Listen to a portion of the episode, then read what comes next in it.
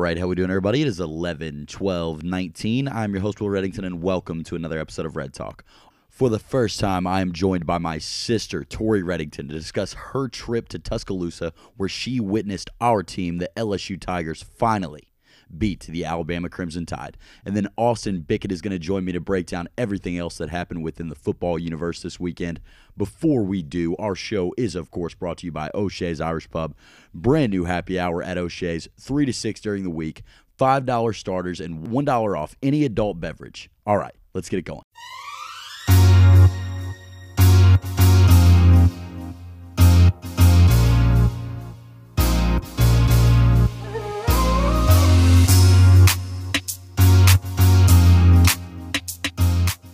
All right, Tori, welcome. This is the first time we've ever done this, but there is quite the reason for it. Your alma mater and our family's favorite team, the LSU Tigers, just defeated the Alabama Crimson Tide for the first time since 2011. In 2011, you were not even thinking about college. We were both in high school. Our biggest problems back then were your Sunday morning cheer practices and my late Saturday night, Sunday morning cleanups before our grandfather showed up in the morning. Everything was different. We won in 2011, nine to six, and then literally never again until this past Saturday. LSU wins 46 41.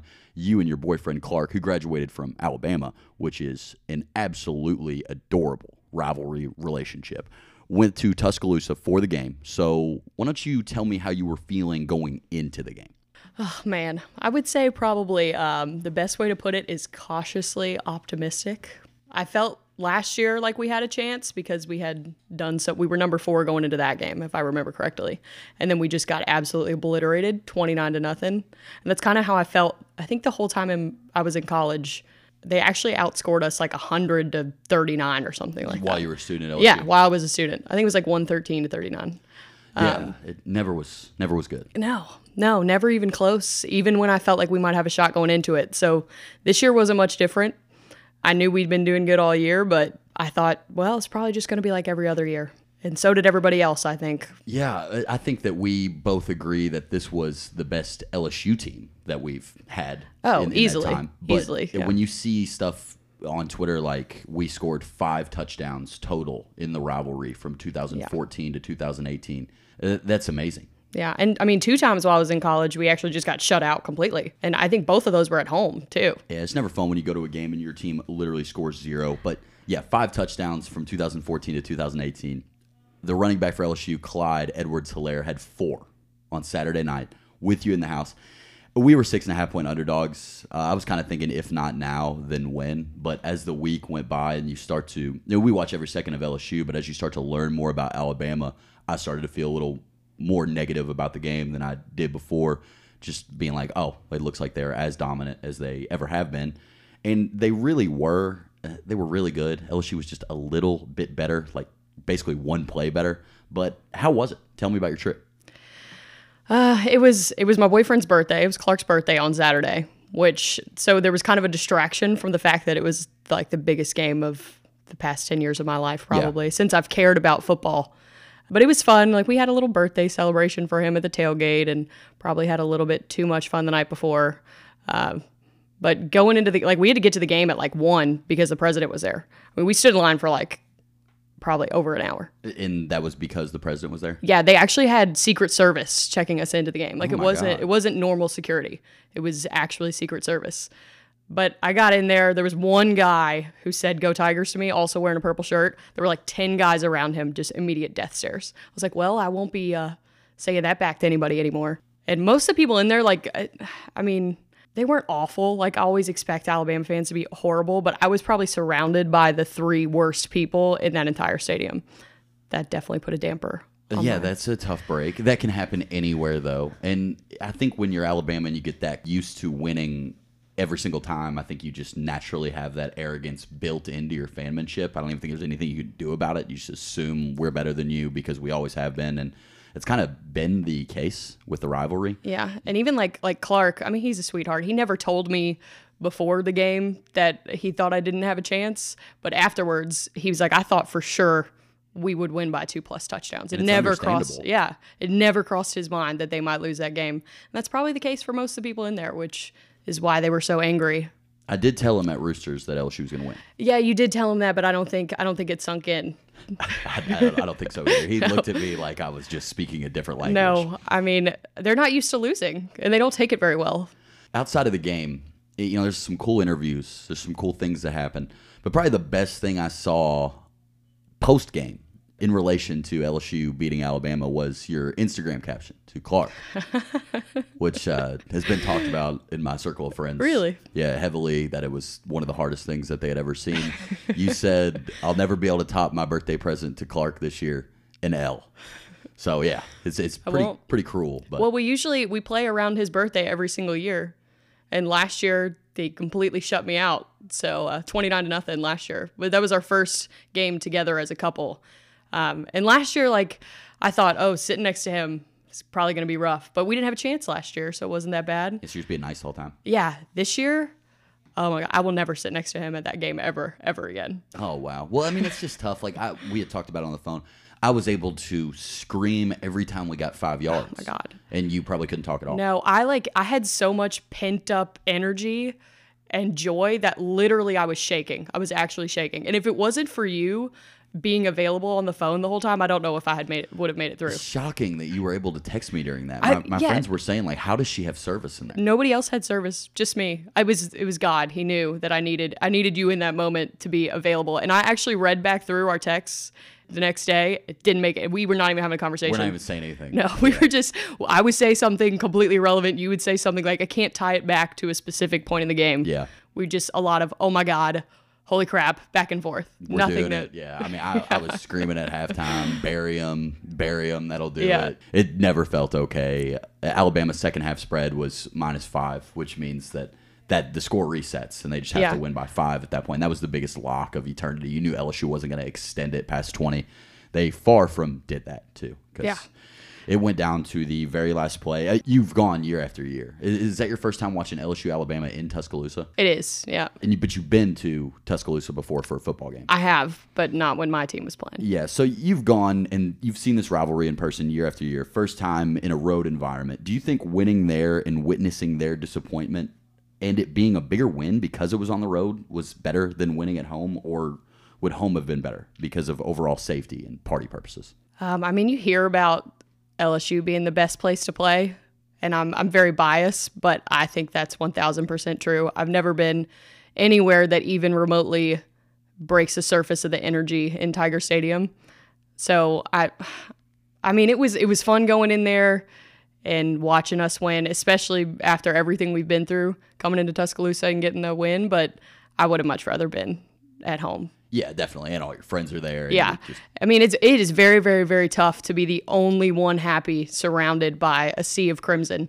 I was on the end in the end zone where our student section was, where LSU's was, but I was on the opposite side, so I could like hear their joy, but not. I was not close enough to participate in it. so, what percentage of the crowd would you say LSU fans made up for?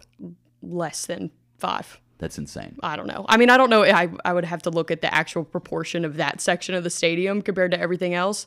But where, like, where the non student section was or LSU fan section was, I mean, there was maybe one of us per six rows. That's insane. And LSU travels so well. You see uh, other places in the conference where you're just like, oh, there's a ton of purple there. This looks like a home game. Like at Texas earlier this Yeah. year, there was a ton of purple in there.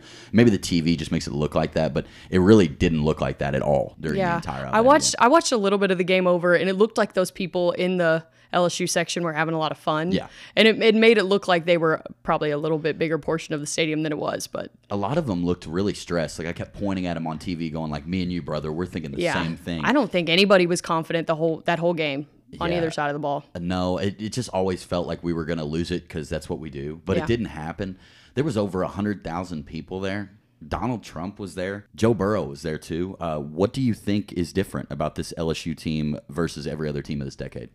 I think main I mean, it's really obvious to say at the quarterback position, like at least while I was in college, I don't even think you could say until we had Joe Burrow that the quarterback was even in like the top 10 best players on the field at any time. Never. And so we never had that spot of leadership where everybody knew like this guy's going to get us through it, you know, or the confidence that he exudes. We never had that before. Um, I mean, obviously the our offense now is way different than we've ever had, but Joe just brings a whole new level of toughness and confidence to the field that we've definitely never experienced from a quarterback. No, never. Uh, the best ones of my life are Matt Flynn, JaMarcus Russell, and they're all from another decade. So Yeah. they're they're not even really relevant here. And uh, outside of that, it's Zach Mettenberger, and Yeah. it's really crazy to see. But yeah, the difference this year is the two JBs, Joe Brady and Yep. Joe Burrow. Uh, The way that this offense is revamped with the play calling, and we're going to pass, and it just makes sense that we would pass more than we run because this is like the best wide receiver group that I've ever seen at LSU, also, which says a lot with Odell Beckham and Jarvis Landry being on the same team at the same time. But that team was born to go nine and three, and this team is nine and zero. Just beat Alabama. Odell and Jarvis could never do that, but LSU's been a run first team since literally the dawn of time, and it's it's just so weird to see them kind of spread it out and. It's just different. Ever since the UCF game last year, it feels like that's yeah, where that's everything changed. that's where I would say everything turned too. I mean, you could tell that Joe was really talented, but the offense wasn't reflecting that. Just how it was set up. Um, I remember watching that UCF game, and Joe just got absolutely rocked. I don't know if you remember that Yeah. specific play, and he just jumped right back up, and I was like, "This guy." And the the tweets have actually that's that video has been circulating around Really? Twitter saying this is the moment where Joe Brady mean, became a monster. Yeah, And that's literally if you could pinpoint where it all changed, Yeah. or where at least our perception UCF of it. ran that that interception back, and they took a big lead in that game. And I'm feeling really down. Pretty much everybody on LSU's team that was draft eligible sat out that game outside of Devin White, who was incredible, one of the best LSU Tigers of our lives. And that's where you kind of met Ja'Marr Chase and some of these other guys that didn't get as much playing time in the beginning of the year because everybody's sitting out, nobody's going to play, and uh, Joe Burrow just it. The weirdest thing looking back on it is last year he was a lot more run first than people think. He had like 200 rushing yards against Texas A&M in that crazy multi- multiple overtime game last year. There was just designed run after designed run, like you're watching Lamar play, except with way less speed. And this year he's just done it with both. I mean, he's going to break a completion percentage record in the NCAA playing one of the toughest schedules that college football's ever seen. Uh, but you're you're exactly right though. The quarterback position has always held LSU back, and it's it's always been weird. Like, why can we not recruit a quarterback? We recruit everything else that develops into NFL talent, but we can't recruit a quarterback.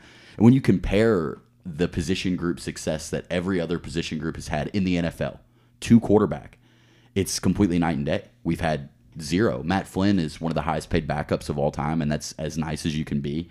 And Joe Burrow is the savior. He's discussed as possibly the number one pick over Tua. What's it been like watching his progression? I mean, it's just completely different than anything I've ever seen LSU do. In my time going to school there, I watched uh, Anthony Jennings was my freshman year. Oh my God. Yeah, and then we had uh, Brandon Harris who went on to transfer to UNC and did very poorly there. Yes. Also, um, and then Danny Etling was the next guy, and even him, like there was maybe a glimmer of hope every now and then. I think he was. He played for the Patriots for a little bit. He didn't actually play. squad. He was on the practice squad. He's still on the practice squad. He's hanging in there. No, I don't think he's. I don't think he's with the Patriots anymore. I don't know According who to he's with. LSU's website, he's on a practice squad. He's on a practice squad somewhere. But I mean, Joe's just. He's completely different from anything we've ever had. And th- I don't know. I watched the game over a little bit. I don't know if you saw the little pregame thing they did about his hometown. yeah. I mean, just a good guy, and his whole his whole town is behind him. He's from a really small town in Ohio, and I mean, I'm sure all those other guys were probably good guys too. But Definitely. He he said before the game in the interview when they're sitting him down talking to him about where he's from in Baton Rouge now, he said two things that they have in common is toughness and hard work. Yep. And that's what you see from him. I mean, he's a guy that bangs his head against the wall to get ready to play. And he's also relied on to be our smartest and most like mentally there player. And he's He just likes to get his hit. head against yeah. He, he- obviously he does he's incredible. The designed runs towards the end of the game where it was just him against Alabama, him and Clyde both, the way they'd fight for that extra yard. It was really something, but every single little thing had to go right for LSU to win the game still. I mean, so much happened. Scored 46 points, up by 20 at halftime, getting the ball to start the second half, and it still took every little thing. If you had to pick one reason why the Tigers won, what would that be? In football terms, I think the biggest reason was we they turned the ball over more than us. If that very first fumble, I mean, that changed the whole game. That was really cool of Tua to do. Yeah, it was awesome. I thought when I was, because you know, when you're there, like you really, I mean, you're watching, but you can't see exactly what's happening. And they're definitely not going to replay at Alabama a fumble by Yeah. their quarterback. So I thought he was trying to shovel pass it to somebody behind him because that's how like far the ball came out. And so the whole time I was like, oh, that was just kind of some miscommunication. And then he had that interception. But no, I mean, he just, it just flew out of his arm. It I don't even, awesome. I don't even know how that happened. It gave me a classic opportunity to do the D Style student section one, two, three. What happened? Oh, yeah. I really, really enjoyed that. I forgot about that. I think that LSU won because of just like surgical play calling and Yeah. ruthless execution. You're just not going to beat a team like Alabama because you're way better than them. It's never going to happen. You have to do it with planning. And it just seemed like every single time LSU needed the right play called, it, it happened. And even when it didn't happen, that's where the talent and determination Yeah. came in. I'm seeing so many videos of Clyde Edwards Helaire like Just dragging people. being five yards away from a first down and the play looking over and him just staying up somehow know. just knowing that like this is it if it doesn't happen now it may literally never happen and i'm gonna make it happen it was a little bit of both it was a little bit because lsu is every bit as good as them but a lot of it comes from orgeron and joe brady and just from the top down Yeah. I mean, you could also tell that they just wanted it so bad. All of them. I mean, like Clyde Edwards Helaire, he's from Baton Rouge. This rivalry has probably been, I mean, it's been a part of his life forever. And he, I mean, you literally could see him. He had guys wrapping him up and he's just dragging them. And this guy's, he's 5'8. He's not a big dude. No. And- Th- that's what's so weird when you look at him. I, I had this in here. I mean, LSU has 35 players that are currently on an NFL roster. And when you look at running back, that and cornerback and linebacker are where you see LSU kind of show up on NFL Sundays week after week. But running back, over the last 10 years, we've had guys like Leonard Fournette, Derrius Guice, Alfred Blue, Jeremy Hill, Nick Brossette, Stevan Ridley, Spencer Ware, Terrence Magee, Kenny Hilliard, and Darrel Williams, who still plays for the Chiefs somehow. Very slept on. Darrel Williams was like second or third string at LSU his entire career and is still getting run for the Kansas City Chiefs.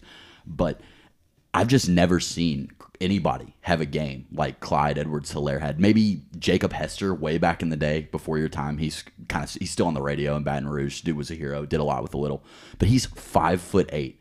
Uh, Leonard Fournette. Do you remember what it was like watching him play Alabama? I do. I do. Yeah. I think the biggest thing now is like you don't, everybody's not 1000% sure you're going to run the ball every time. Yeah, de- definitely. I mean, that has, that definitely plays some kind of factor. that's a really good point because that year with Fournette, it was just turned around, mean- handed off to him, and we were beating a lot of teams like that. Yeah. That's, that's what we had to do every time. And the second best player on that team was guys, So Yeah. you're doing the same thing. Yeah.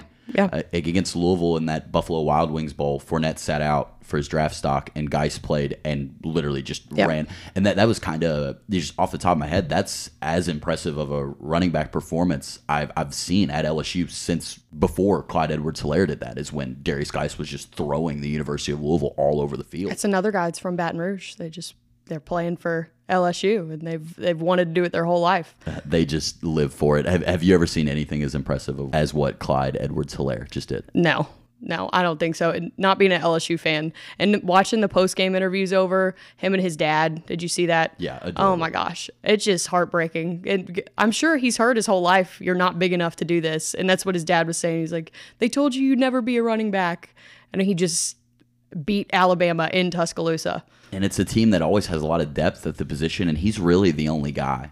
Like you, you see other guys come in and, and spell him, but it's just because he's tired. Like when he's ready to go, he's out there nonstop. And LSU, even when they had first, second round running back talent on their team, they still, you know, rotated. They still used different guys each drive. They had a pass guy, a run guy, and everything is just, at, oh man. And that that newspaper headline was so cool. I don't know if you saw that. Roll think so. Clyde. Oh yeah, yeah, yeah. I did think see that's that. the coolest thing Yep. ever. Maybe that's what they were saying the whole time, and they're not roll tide. They were screaming roll Clyde. It, it looked like it in terms of uh, looking, looking at it now.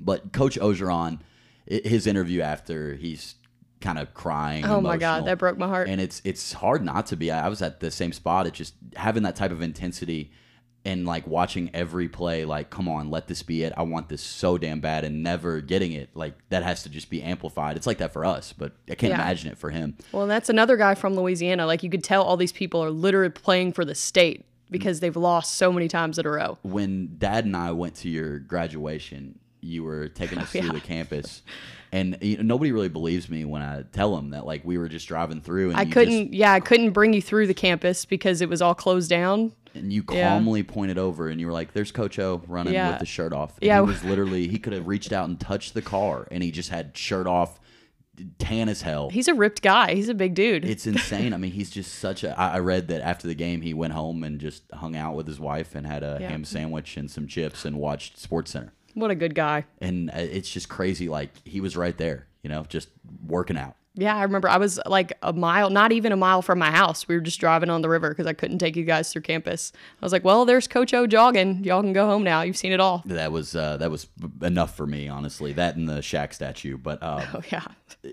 Alabama have to give them props. Uh, I think that they are absolutely one of the best four teams in the country. It sucks to think about possibly playing them again.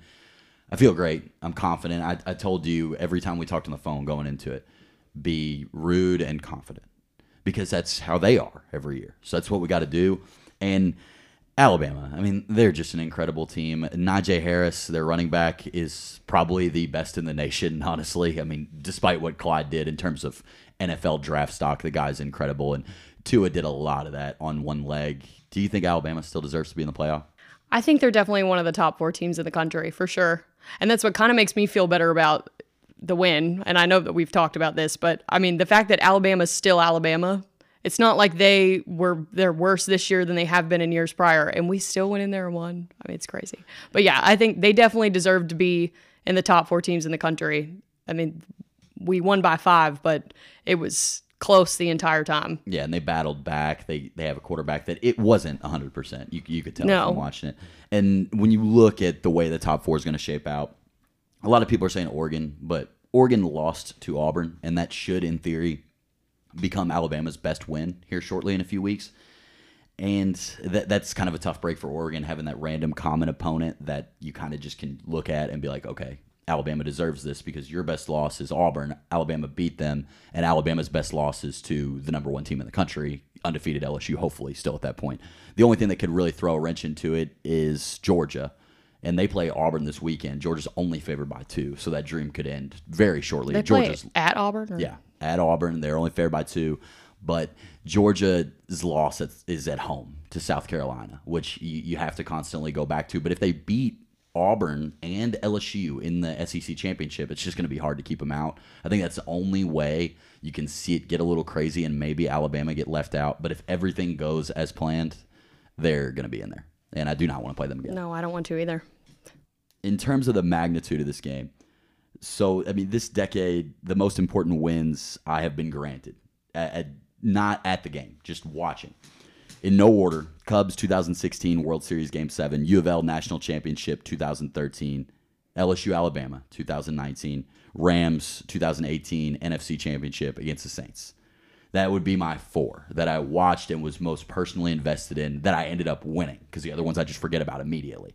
In terms of going to a game, the 2012 Sugar Bowl when Teddy beat Florida, uh, that was probably the best thing I've ever witnessed this decade in person. Was this the greatest sporting event that you've ever attended? Um, man, that's a tough question. I think if it had been, even if I had been surrounded by other LSU people, I would say yes. I mean, the game itself, the excitement, the environment, everything was awesome. But the fact that I couldn't openly celebrate definitely put a damper on my experience. Um, I'm trying to think of who we played while I was at school that was just at home and just incredibly exciting.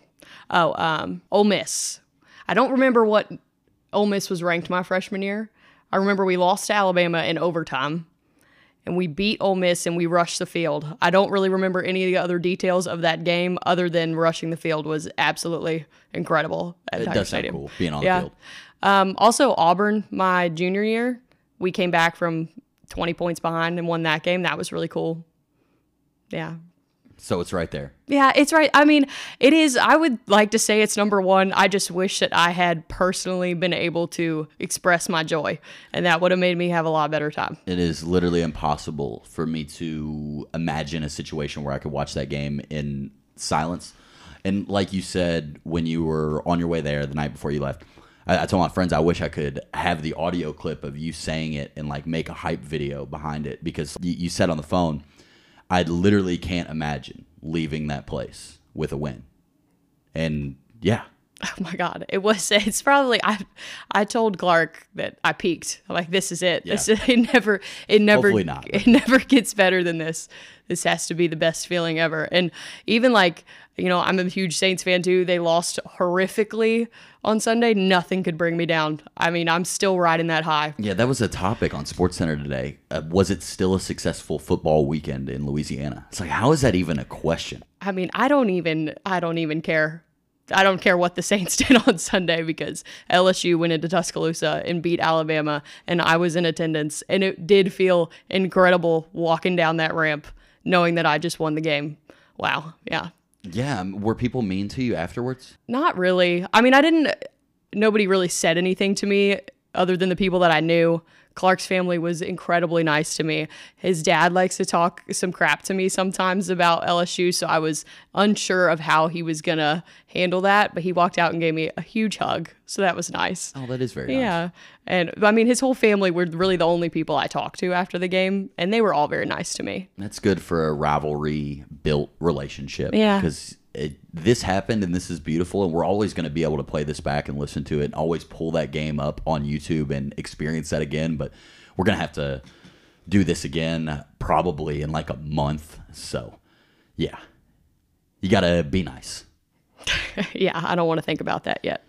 Uh, where does LSU go from here? So you can go ahead and think about it. Up, hopefully.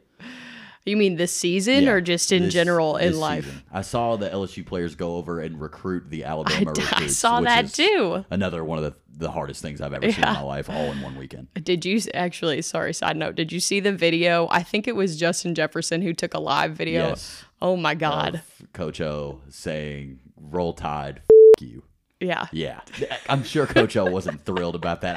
I, I saw sure it and I didn't know which player it was, and I was thinking, I saw the hope This two. is a backup, you know, some guy he could just suspend it and not hurt, because usually that results. In, Yeah.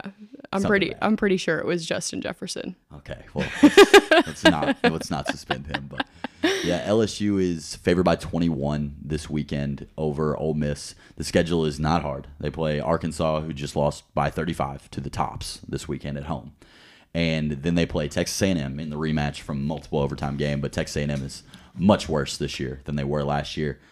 Those should be three cakewalks. They're three at least, probably 20 point spreads on every single game. And then the SEC championship. It looks like LSU's going to be in the college football playoff, and that'll be the first time for that, which is kind of weird to say. And it's, it's all kind of weird because I, I don't think that this has ever been considered not a rivalry, but that's usually what one side says if they dominate. It, it- it- the other team has to win for it to be a rivalry, but this was never looked at like that. It's always kind of the biggest game of the year. This time it absolutely was. Do you think LSU can win it all? I sure hope so. I don't know. After this weekend, I definitely have more hope for where the season's going. I mean, there have been years prior where we were undefeated going into the Alabama game and we lost miserably. Yeah, consistently. right? Yeah. So um, I'm definitely more optimistic this year than I've ever been before. I would love to see it. I don't want to jinx anything, but that'd be really awesome. Yeah, I think that them accomplishing this just means like we can do anything now. I agree. I think that you may see them be a little sloppy at the beginning of the Ole Miss game because they're going to be partying all week, you would think. But that's not a big deal. They'll still win. And then after that, you really have to be the best and beat the best to win the title, which is exactly what LSU just did on Saturday. And I thoroughly enjoyed it. Do you have anything else or anything you'd like to talk to me about? Um, I just want to say I'm proud of you for doing all this. Okay. I am. This is awesome. And, Beautiful. And you're you're passionate about something, and I'm just really proud of you. Um, I'm passionate about this, and I'm passionate about LSU winning football games. Thanks. That, that was that was nice though. I'm sure Dad's gonna love to hear that. Yeah, he is. TTYL.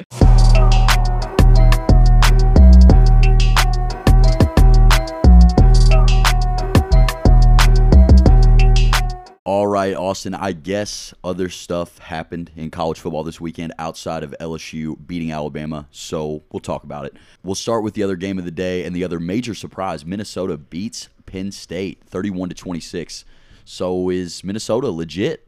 I mean, I guess so. This I think this is the first time a lot of people really watched them play in a big game, and this is probably the biggest game in their program's history. So everybody was watching. Crowd was going crazy for a noon crowd. I mean, awesome game. That receiver Rashod Bateman, insane stat line: seven catches, 203 yards, and touchdown.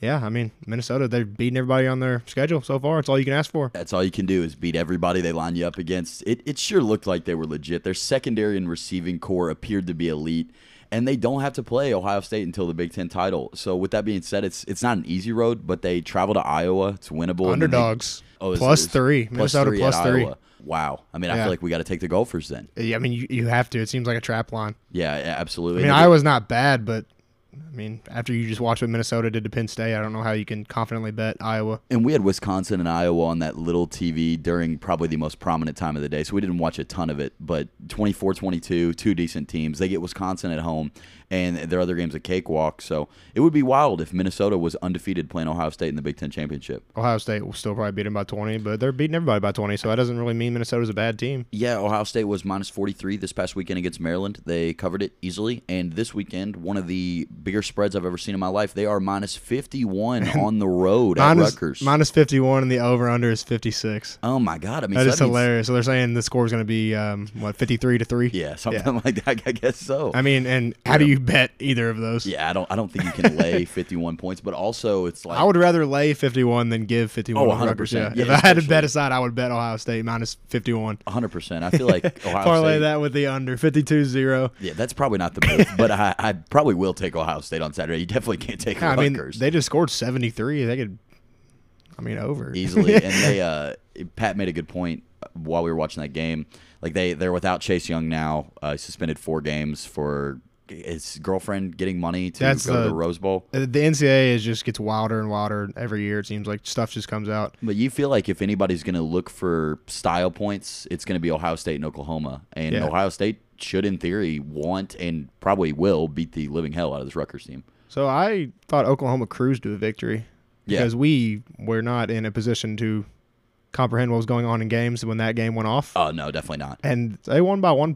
And Iowa State failed on a two point conversion How about late. that? Uh, yeah, Iowa State came all the way back, had no clue. Uh, we got to stop being so tuned into the cats during the night show and just Yeah. letting things slip through the Yeah, cracks. that wasn't our only issue, but Uh, yeah, you're, you're, you're right. We'll, we'll leave it at that. Uh, Cards and the Cats both lost though, which is a bummer. UK loses in the final seconds at home to Tennessee, 17 to 13, and the Cards get absolutely blown around by a vicious Miami Hurricane. What are you taking from the Cats' loss? it's hard to take a lot, really. I mean, it's just the same things that have plagued Kentucky all year. They don't have a quarterback and they don't have a kicker. I mean, that missed PAT absolutely killed them. They were in field goal range twice, once inside the five yard line, but they were down by four, have to go for on fourth down. If we're down by three on a made PAT, every D1 kicker in the country should be able to make a point after touchdown, but we can't, and we can't kick a field goal, and we have to go for it, and we don't have a quarterback, so they know we're going to run it, so they load the box, and we lose by four. But I don't know. It's just it was a really weird game. Kentucky scored on the first two drives of the game, went up 13-0. I thought it was it looked like it was going to be a blowout on obviously, and then the same story of Kentucky football the past 5 or 6 years that the backup quarterback comes in and comes back and wins. I don't know. It it really sucks this year for Kentucky. Just you never know how the year would have went if Terry wouldn't have got hurt. And coming off the best year in my lifetime last year, now watching us fight for bowl eligibility again is I mean, it's sad, but it's whatever. You should get it done. You're minus eight Yeah. and a half at Vandy this yeah, weekend. they should still go to a bowl. I mean, if they don't, they deserve not to go to a bowl. Yeah, but the the kicker, like like you said, that was a way bigger deal than the quarterback. Because if you just have that kicker, you probably still end up winning. But, That yeah, game. the game at least goes to overtime. I mean, Yeah. you got to think he can if he can make a PAT, he can make a field goal from the five yard line. I mean, they were in a position where they couldn't pass and they couldn't kick, and that's like yeah, two of the three things you We're running do. options on fourth and like eleven. You're not gonna pick many of those up. it's weird. And what we see Sawyer Smith like one play. Yeah, he came in for a QB sneak and he got it. I mean, Weird. You put him in one play to run. yeah, I mean, I know it's hard to bring a guy in that hasn't played in three or four weeks in the fourth quarter, but I mean, when we have to get a touchdown, and I know Bowden got him down to the five. We one more play goes our way. We're not even talking about this, but when you have no time on the clock, no time for error, you got to have a quarterback back there that can throw the ball. Definitely. And I mean, he, he does appear to be getting a little better, a little more comfortable with the quarterback position every week, but Yeah, it's he- just going to be tough to score more than 24, 28 points. Yeah, we're. I mean, we're not gonna have huge chunk plays. We're gonna have to. The first drive of the game was like a ten minute drive, Yeah. sixteen plays. That's awesome if it works, but if it doesn't, you're gonna. If we get behind by even a touchdown, it feels like there's no way we win the game. That's just such a tough way to lose, going up thirteen nothing On, against a yeah, rival on your like home that. home field night game. Yeah, and then just literally never scoring again. The, Yep. the backup quarterback. So watch out for Evan Conley. Yeah, literally. I mean, y'all should. if things aren't going good, you don't feel uh, too uh, too sad because the backup will probably come in and beat us. I'm I'm down for that. Uh, Louisville got absolutely throttled by Miami. There really isn't much to talk about here. Uh, Miami's quarterback broke about every single record that you can break being a Miami quarterback, which is just something you never want to see. Former cat commit. We really could have been cool for both our teams if he was on the Cats this weekend instead of Williams, yeah, I instead guess of the Hurricanes. Could have been cool for both of in us. In terms of this weekend, yeah, but he uh, he completed his first eight passes. He absolutely killed us.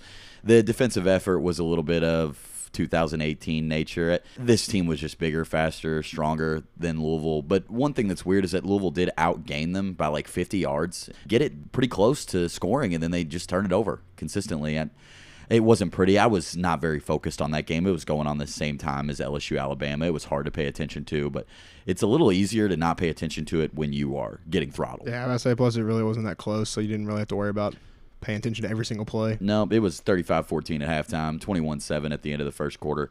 It was very ugly. I think we just got to throw that one out. Just Yeah, one it's one of the ones you just throw the tape out. Yep, throw the tape out. The Cards are minus three and a half at NC State this weekend, a team that beat them by 50 last year. So I'll just take that as a positive. Yeah, for sure. NC State doesn't look great this year. I, can see the Cards getting it done this weekend. A Yeah. bounce back game. I would love to see that. And Youngstown State did not want it against the Louisville basketball They Cardinals covered though, right? Yeah, yeah, I guess. All right, That's all yeah, you can ask for out of those uh, those small name teams is a I guess cover. that's a you know they're not going to go in there and win. Yeah, they're just trying to cover. Yeah, do you have anything else for college football? Maybe the worst beat of the year. I wasn't on the wrong side of it, thankfully, or the right side of it. But um, the Baylor over hit, and Yeah. the score was nine to six with three seconds left in regulation. That hurts. Baylor hits a long field goal. Game ends up going into triple overtime. Final score 29-23. The total is 48. We're about to get into it with NFL, but it's just not smart to bet on sports. It's fun. It's just not smart. yeah, I mean that, that's one of those ones. If you had the under in that, you just you should maybe just take a few weeks off. Yeah, just hang your head. I mean, it's just a tough scene for anybody that had the under. And if you do have the under and you see Baylor hit that field goal to tie it, you just know you've lost when it's 9 9. You're like, this is going to go into overtime now. Baylor was losing the entire game. They ended up winning in triple overtime. Uh, the Hawaii over hit again. Classic. They put it at 79. That's just not enough. Yeah, just not it enough for cashes with 118. They finish with 82 points. Oh man, I did. I saw also that 939 players have scored a touchdown, and Akron, has scored yeah. zero as a team. Akron is playing tomorrow night in action. They are plus 17 against Eastern Michigan. You have to bet Eastern Michigan. Yeah, I mean, they haven't scored a touchdown yet. They haven't scored a touchdown since October So 1st. you're banking on Eastern They're Michigan to score around 20. Dist- all they have to do is you would think all they have to do is score 17. I mean, Eastern Michigan is not the best team in the country, but they're they got not. they have four wins. I mean, also, did you see there was a guy on Twitter going around? He had a parlay for three hundred eighty-seven thousand dollars, and the last team was Illinois money line. oh my god, they stormed back nuts. from twenty-eight three, got that pass interference on fourth down. I mean, We watched literally the last minute yeah, of that game. That game was crazy. Lovie Smith, maybe coach of the year. Something like that. I mean, in that's terms crazy. of uh, betting value, They are bowl line, eligible now. Illinois. Yeah. That's wild. I mean, they were getting 30. It was the, it was it was the Falcons Patriots 28-3 comeback. Same same score. Wow. Same result. and then just turned it around for the program forever. Good for him. Love seeing Illinois success.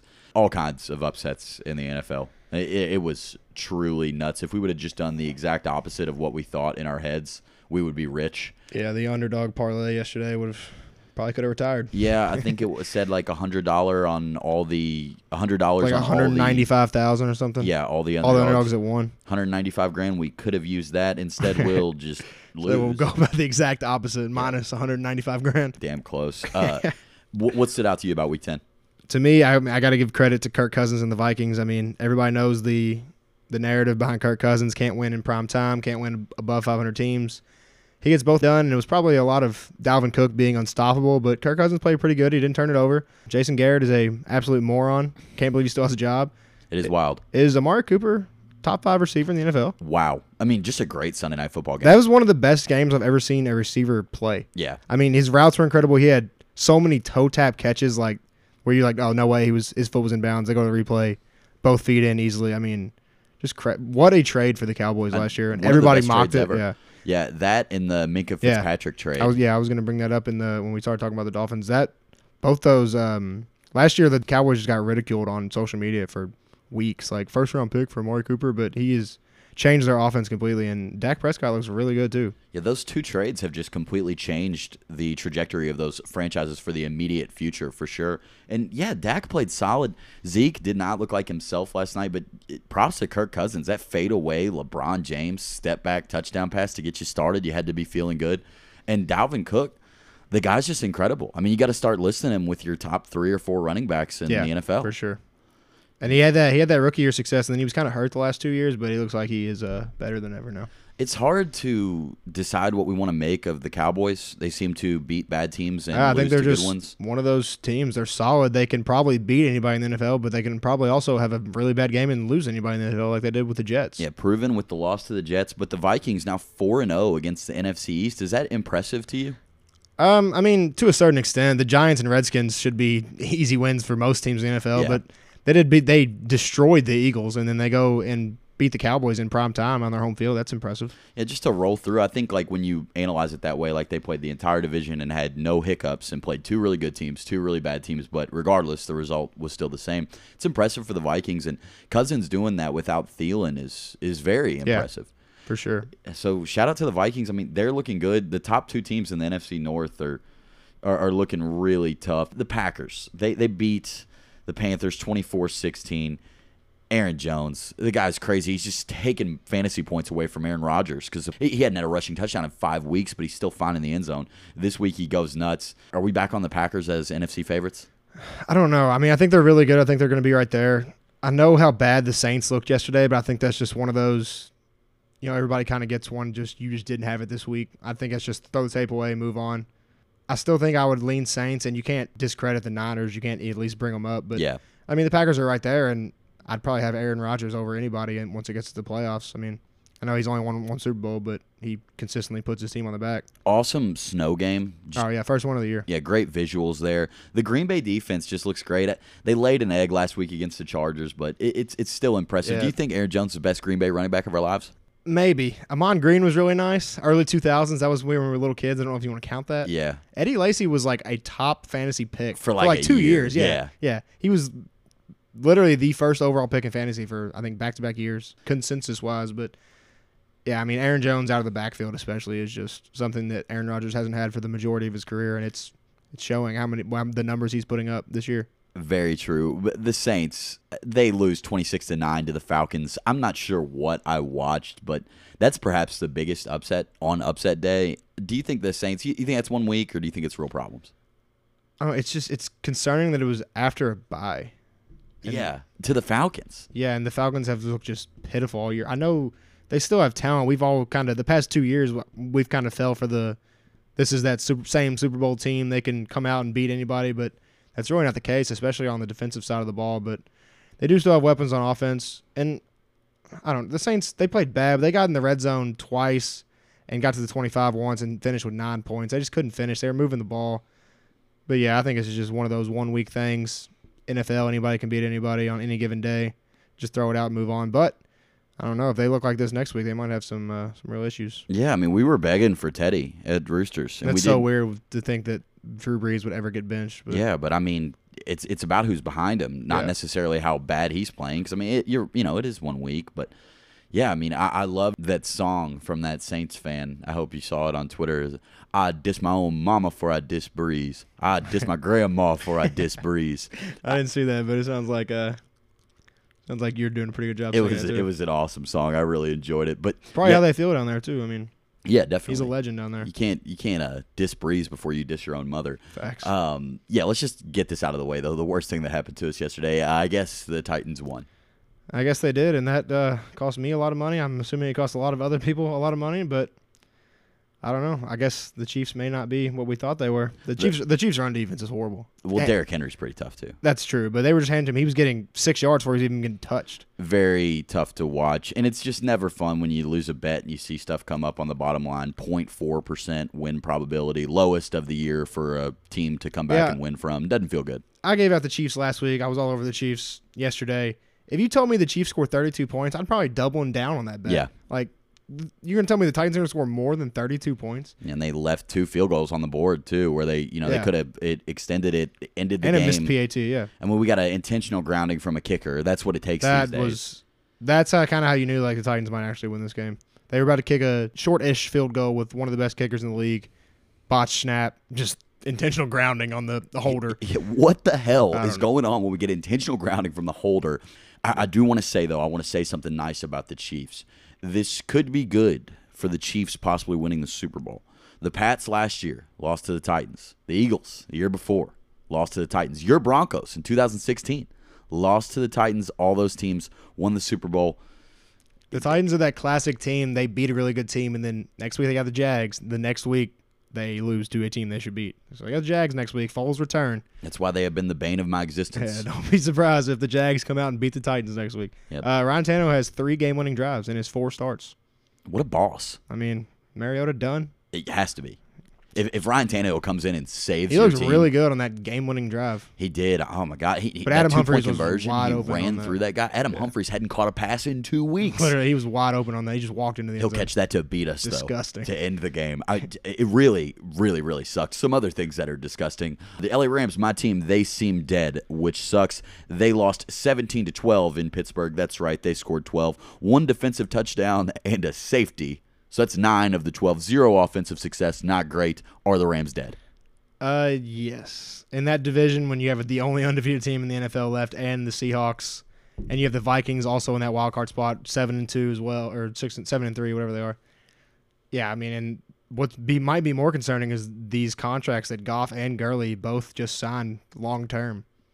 I mean, you said that last year. You sound crazy, but I don't know what's going on. the I think the biggest problem for the Rams is last year pass blocking, offensive line on pass plays, number one in the entire NFL. This year, 24th. It really showed itself yesterday. Pittsburgh's got a very good defensive line, coming off the edges fast. What's most concerning is that we just didn't do anything the entire game to literally score Yeah. I, uh, I watched the first play of the game when, or the second play when you guys scored. And I oh thought- yeah, I'm I- up. it was seven zero. I was like, all right, cool. Fell asleep for about an hour. Woke up. Things were not going great. We probably that. had the same amount Yeah, of points you- still. was- I think you had nine at that point. oh, nice. Yeah, I got nine. Tacked on a safety, but yeah, I don't know. I mean, it's it's weird watching the, this Rams team and watching last year's Rams team. And they should be able to score. You know, like they have so many weapons on offense. Yeah, it's just pitiful. Cooper Kupp, Todd Gurley, Zero Jared Goff. points, zero fantasy points for Cooper Kupp.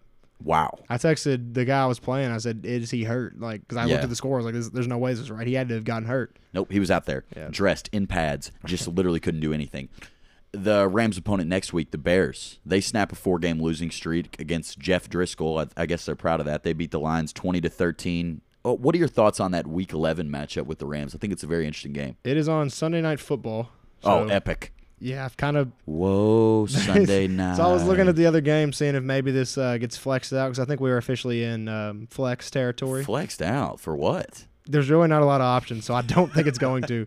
The um, the Texans play Lamar. the Ravens. Yeah. Yeah. that is probably a little better game Uh, that I would rather watch in prime time. Depends but- who you ask. I don't think Goff, Trubisky, Yeah, versus Watson, Lamar, Lamar. and Watson. Yeah, not sure what quarterback battle I'd rather watch. I But know I'm, which one is more I'm disappointing. gonna get Trubisky and Goff, so I guess I'll go with that.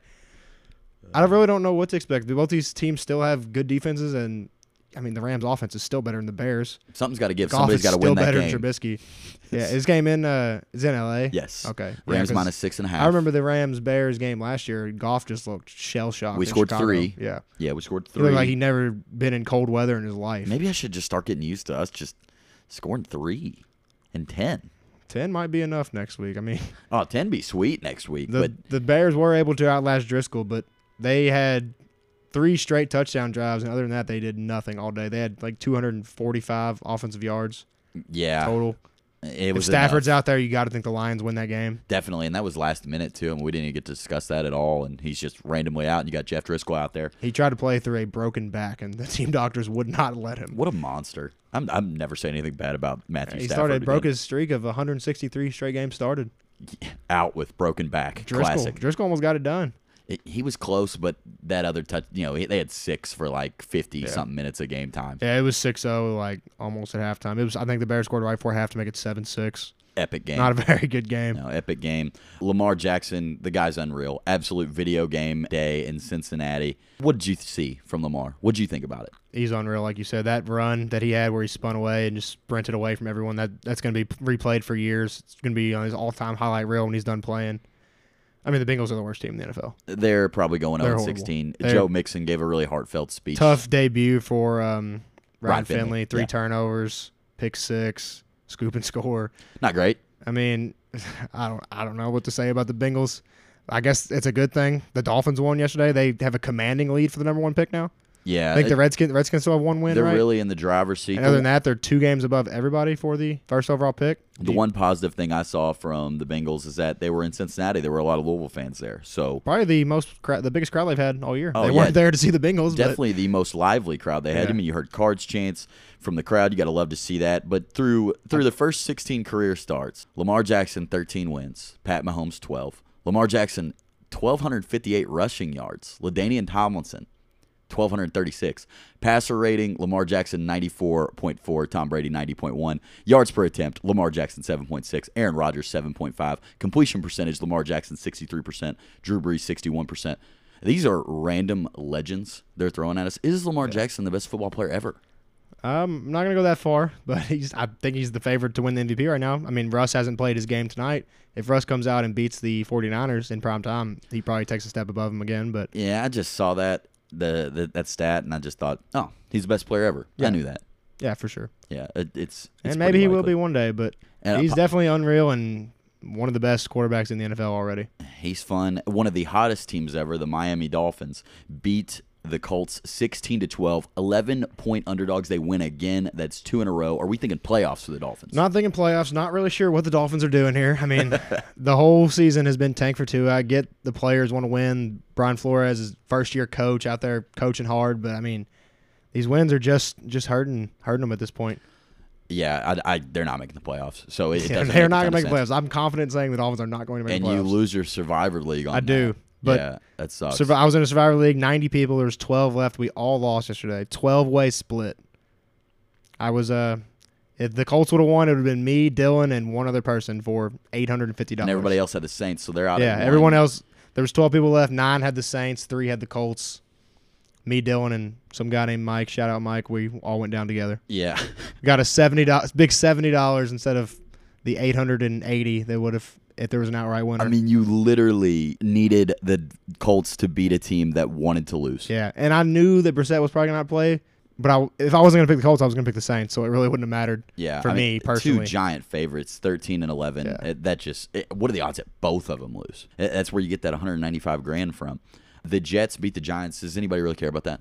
I personally do not. Did you see Darnold say that they still have a shot for the playoffs? Uh, no, that's ridiculous. Their next four games are like Dolphins, Bengals. They have a they have a shot. I know they're probably gonna they might go 0 and 4 in these games. Yeah, but, but I'm dismissing that thought. if they win the next four, which they'll probably be favored in at least two of them, they'll be 500 going into December. Hard to believe. Yeah, I, I mean they might lose out. They probably will. I'd say they're probably gonna Bad team. I'd say they're probably going to lose more than they win. But these bad teams are just winning and just killing their draft stock. Bruce Arians, he gets revenge. His Bucs win a very exciting contest in Tampa, beating his old team, the Cardinals, That was thirty a to really good twenty-seven. game. I watched Great like, game. more of that game than any other game, pretty much, because I had the, I had the best uh, clear view at it, and I had the Cardinals plus six. Christian Kirk, fantasy MVP, monster. Coming out party for Christian Kirk. It's been a long time coming. He's had a lot of catches and uh, yards, but he really hasn't put it all together in one game for a bunch of touchdowns like that. Two home run balls, beautiful throws from Kyler. Yeah, dude is just solid. And uh, the Bucs, they won. Nobody knows what to make of the Bucs week to week. Awesome receiving corps, but impossible team to bet on or against because you don't know what you're Jameis, going to get. Jameis has played really good the last two games. Contract year, are they going to pay him again? They they going to keep rolling with Jameis? Probably the, the Bucs are the Bucs. They want to be exactly how the Bucs are. I mean, but Jameis is he's got those turnover problems obviously, and he's not gonna. He hasn't won a ton of games, but like, He's good. Who else are you gonna get? Yeah, like who can you get if you're the Bucs? It's better. Yeah, because I mean they're not. Because they're gonna win enough games pick, to yeah. not get any of, like Tua or Burrow or I guess they could get Herbert maybe, but how much better is Herbert gonna be than Jameis? Oh man, if um, Joe Burrow went there, they win the Super Bowl. Uh, They're not gonna be. They're not gonna be drafting high enough to get him because Jameis is good enough to win you five or six games a year. every year. At Kyler Murray though, he's been fantastic. Did you see the stat? 211 passes with zero picks. That was the Really? best for a rookie ever. No, you wouldn't think that. because it feels like when you're watching him, he's playing like sporadically out there and he's kind of doing some wild shit at times. But he's Yeah, actually very good with the ball. I haven't got to watch a ton of Kyler because just because of the Cardinals games are not on prime time a lot. They're not uh in very many big games, but I did watch him yesterday. He looks really good. Yeah, it's just it's worth mentioning. And I think, uh, he's been great. the Cardinals overall have just been competitive for pretty much every game. Yeah. And I think Kingsbury's doing a really good job his first year. Definitely. I, he's not going to be a one and done like the guy that coached him last year. Uh, last thing on the NFL, the Browns, they won 19 to 16 against the Bills. Painful game to watch. Where do you think the Browns and Bills both go from here? Painful game to watch, and anyone who had betting interest in it, it ended up being a push. So you pretty much just wasted three hours of your day. Wasted time. The But best. I mean, yeah, the Browns at this point are in win out territory. They can probably drop one more and maybe sneak in the playoff, but they pretty much have to win every game. They get a quick turnaround Thursday night against the Steelers, the red hot Steelers. wow, it's on. That I mean, the Browns lose that game, it's over. They have to win that game. Not sure they can. The Steelers it is in Cleveland though. Steelers are red hot. Um, I still like the Bills' playoff chances. I mean, they're six and three. They have three games left against the Dolphins, Jets, and Broncos. They'll be favored in all those games. They have the Steelers, Ravens, Cowboys, and Patriots, which they probably will not be favored in any of those games. Maybe the Steelers, but if they can steal one of those four and win the three they're supposed to, they're going to finish ten and six. They get you in the playoffs. That- especially in the AFC this year. That would probably be the top playoff spot or the top wild card spot in the AFC. yeah. I still like the Bills' chances. Their defense is just too good. Yesterday, the Browns ran eight plays from their one yard line, and the Bills stopped them and held them to a field goal. I mean, When you watch that sequence too, it wasn't a fluke. It was like yeah, they, dominant. they gave it to defensive Chubb stops. like six or seven times, in And he wasn't stretch. getting a yard. wasn't it losing yards, not getting yard. I mean, the Bills' defense is definitely for real. Josh Allen is still probably a year or two away from being a really good NFL quarterback, but he's shown signs and he's doesn't play bad. I mean, they def- they definitely have to get him some more weapons. I mean, Absolutely. The they have Bills. Cole Beasley is like their wide receiver one. the Bills receiving corps and running backs. I mean, we probably put them bottom two or Yeah. three in the league. Yeah, the skill positions wise, they are probably. I don't know if I could think of. And the Browns, I mean, we'd honestly put them in the top ten. yeah, that's crazy. And, and they're three and and, records six are now. flipped, but yeah. Yeah, it, it, it's very very odd, but uh, nonetheless, you know, big win for the Browns. Props to the Browns. They won Yeah. one. Good for them.